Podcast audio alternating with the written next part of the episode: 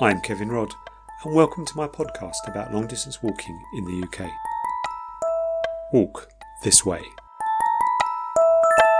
I'm hoping to inspire people to take the challenge of walking one of the 1500 designated long distance paths, or LDPs, in the UK.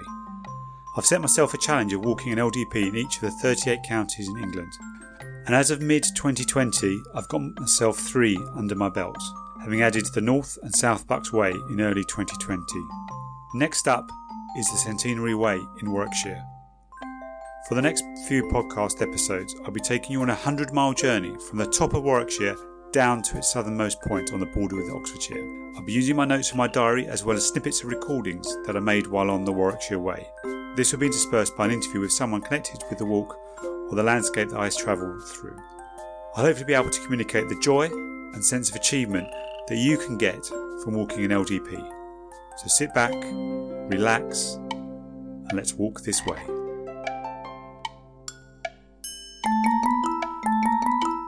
Episode 3 It's Oh So Quiet. So, my challenge is to complete an LDP in each county of England. With my love of rules, I had to set myself some specific rules in order to help me pick which LDP I'd walk in the relevant county. So here are my rules. Although if rule one is achieved, there is no need to move on. Job done. So here we go. The rules. Number one. Ideally, it has to be the way of the county in question, like the Essex Way. If this doesn't exist, then I move on to the further rules. The LDP that ticks the most number of these rules will be the one that gets selected. So, number one, it has to start and end in the county. I can't complete the Pennine Way and tick off all the counties along the way. After all, I want to learn about the specific county in question. So, the path has to start and end in the relevant county. Number two, it has to be over 20 miles long, at least a full day's walk. Number three, it has to be a waymarked route on an OS map. This gives it an air of officialdom and makes it easier to follow on the ground as well. Number four, it helps if the LDP is adopted or promoted by the county council. Again, this increases the chance that the route will be clearly marked and the paths kept clear. Number five, the walk has to cover as much of the county as possible and hopefully a visit to the county town. So, following these rules, the LDP that I selected for Warwickshire, which is one of the six counties that border my home county of Oxfordshire, was the Centenary Way, Warwickshire. All the planning has been done, maps have been poured over, accommodation and reservations have been made. It's May 2020 and I'm all set for the off. Although, as this is 2020, the UK is in lockdown due to the impact of COVID 19, so I don't go anywhere. It's true that I could still walk, but hotels and pubs are unfortunately closed. Thankfully, though, over the summer of 2020, pubs and hotels start to open up and limited socialising is allowed. So in August 2020, I set off to complete the 100 mile route of the Warwickshire Way over five days. It turned out to be an interesting time to complete an LDP, and I learned a valuable lesson in that I should really have listened to my own advice in episode 2. As you'll find out, everything doesn't quite go to plan. It's the 18th of August 2020.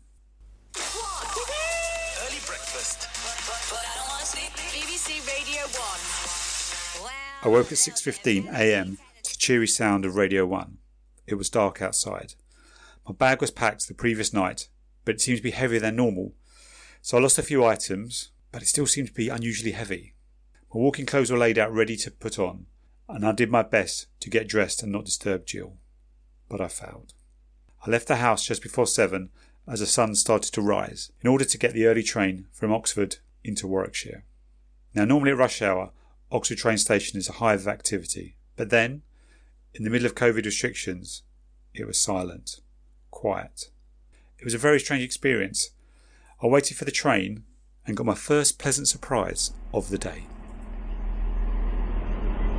So, waiting at the train station, I've never seen so many carriages on a train before. I think there's something that always really annoyed me is that they had very few carriages on a train. But I guess because of COVID 19, they're having to put on more carriages and miracles happen, they've managed to find them and put them on. Um, sadly, though, to see, I mean, it's 7:37, and the other uh, platform there was hardly anybody on it. There was uh, maybe six, seven people, and I guess this time of day it'd be pretty packed out with people going to London, etc. A few clouds, but not too many. It's nice and warm, so uh, yeah, looking forward to a good day. After passing through the ghostly Birmingham New Street station that had more stewards than passengers, I arrived at the glamorous location of Coleshill train station, a very small station next to Industrial Park. I was one of two that lighted the train at 9.37. My first confession. I hadn't planned to start at the very, very start of the Warwickshire Way, which officially is at Kingsbury Water Park. In order to get to the start, I'd need to take a taxi. I'd much prefer to take public transport, but sadly this wasn't possible. So in order to get around this logistical challenge, I started at Coleshill train station, which was the closest I could get to the starting point. It was about two miles to get myself onto then the official way. Confession over. Just so that I knew where I was on the way, to make sure I got my lunch stops on time, I scheduled out the walk. I assumed three miles an hour and 10 minute stops at points of interest.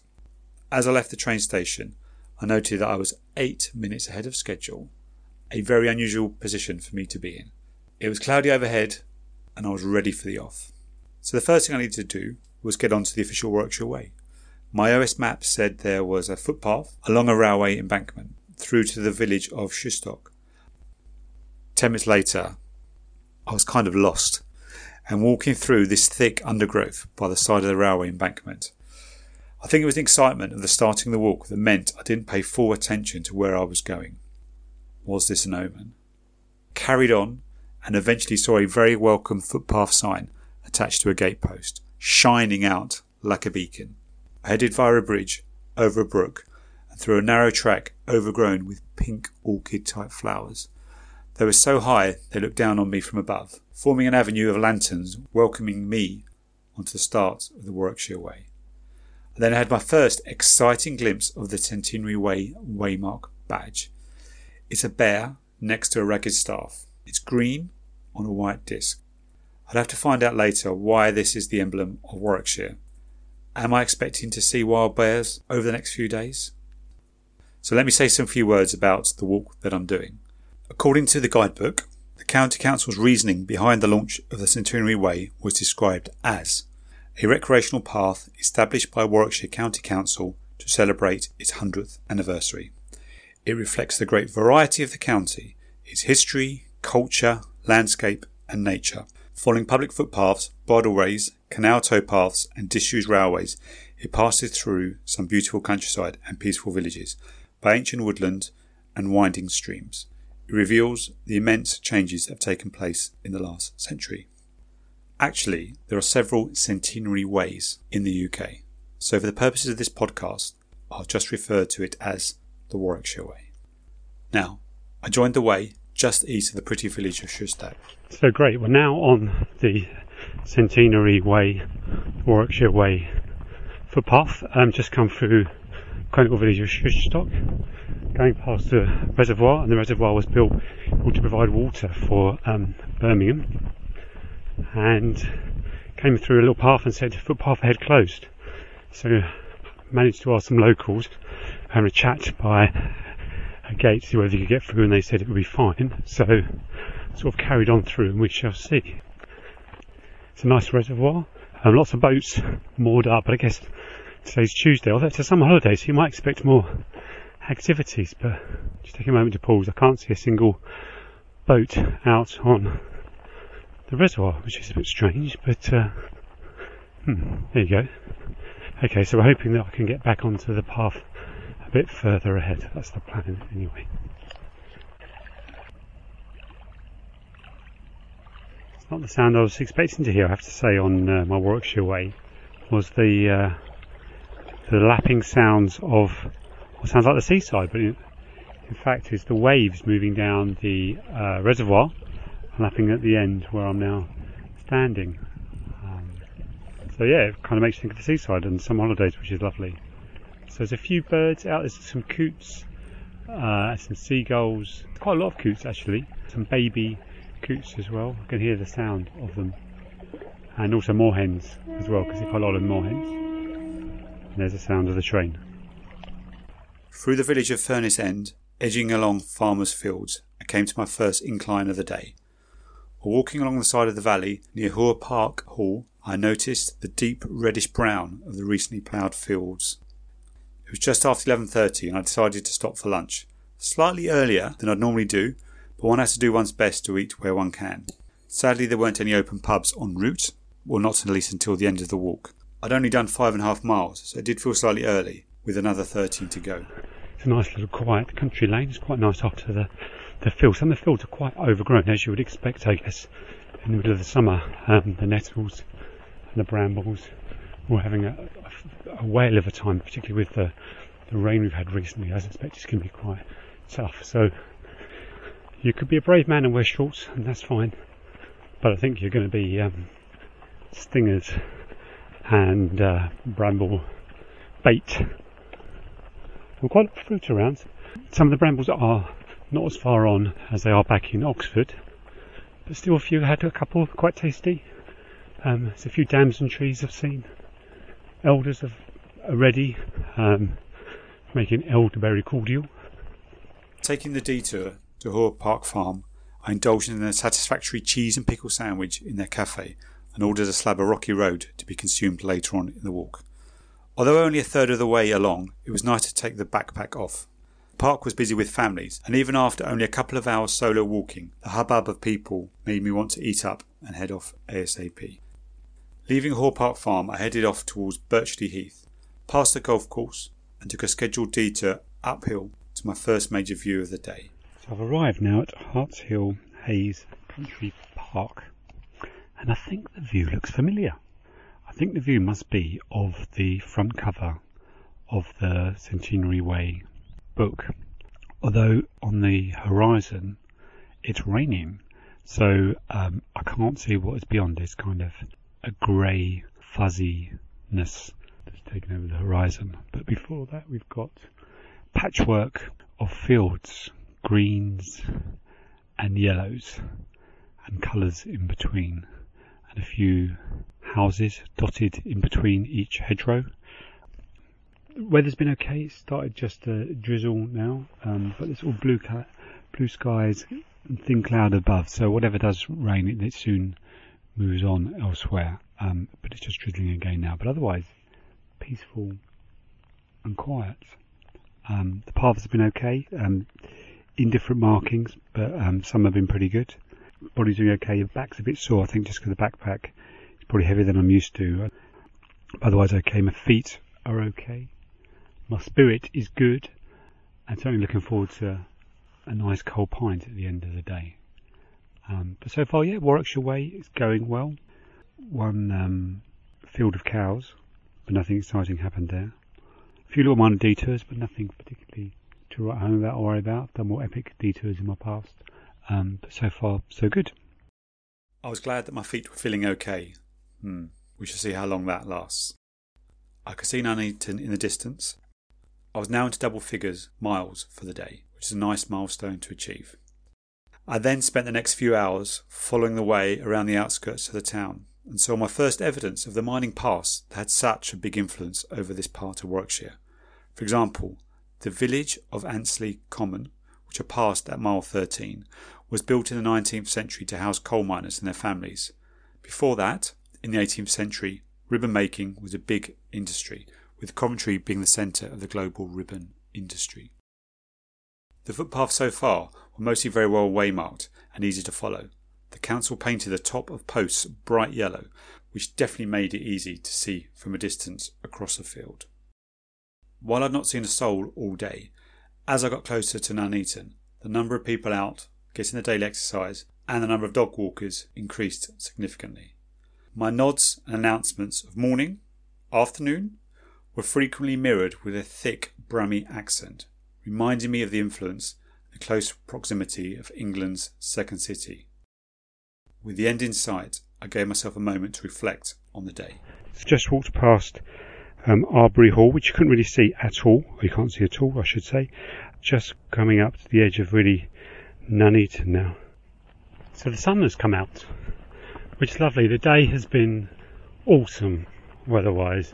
It's been cloudy, it's been sunny, not too hot and pleasantly warm. Um, but yeah, it could have been infinitely worse. At least day one feels like it's passing well, and I can say sort of that with confidence because we only have, I've only got a couple of miles left until uh, the pub stop, which is very close to my um, hotel for tonight. So that's great. I think overly confident that I can sort of say or comment or reference on the weather. The other thing I would say is my feet are a bit sore underneath the balls of my feet. I can feel two big blisters on either foot. So that's going to get some Compeed action later tonight. Um, hopefully they'll be okay for the rest of the walk. The walk has been continually farmers' fields uh, from one to another.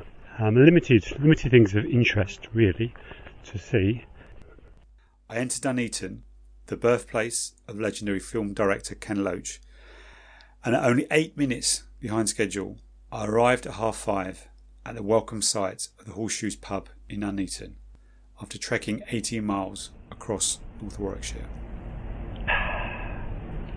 Made it, made it, made it, made it. Oh, that last bit was a, a challenge. Um, anyway, made it to the Horseshoes and with a very welcome sign that said proper beer, proper food. And what a great little pub it is.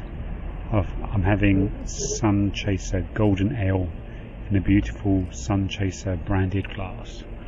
There is nothing better. The sun is shining, the skies are blue.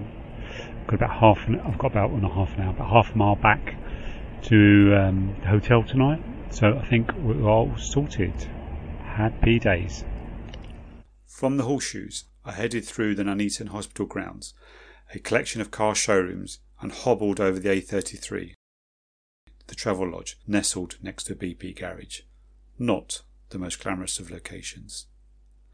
I spent the day, well, at least in my head, thinking I was this great adventurer like Bear Grylls, and ended it like Alan Partridge in a Travelodge. Sadly, there's no Corby trouser press available in my room. I rested up, had a bath, soaked my feet, applied some plasters, and slept very, very well.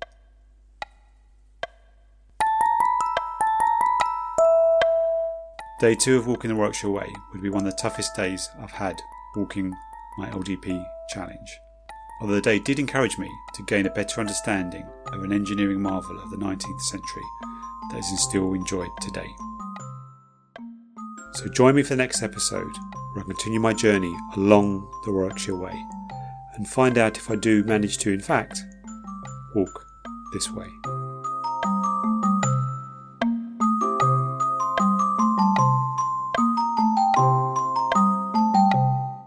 This has been a Daisy Rogers production on behalf of the Long Weekenders. The theme music is by Rockabye Baby. Find us on Facebook, Twitter, Instagram, and YouTube. Search for Long Weekenders and hashtag Walk This Way.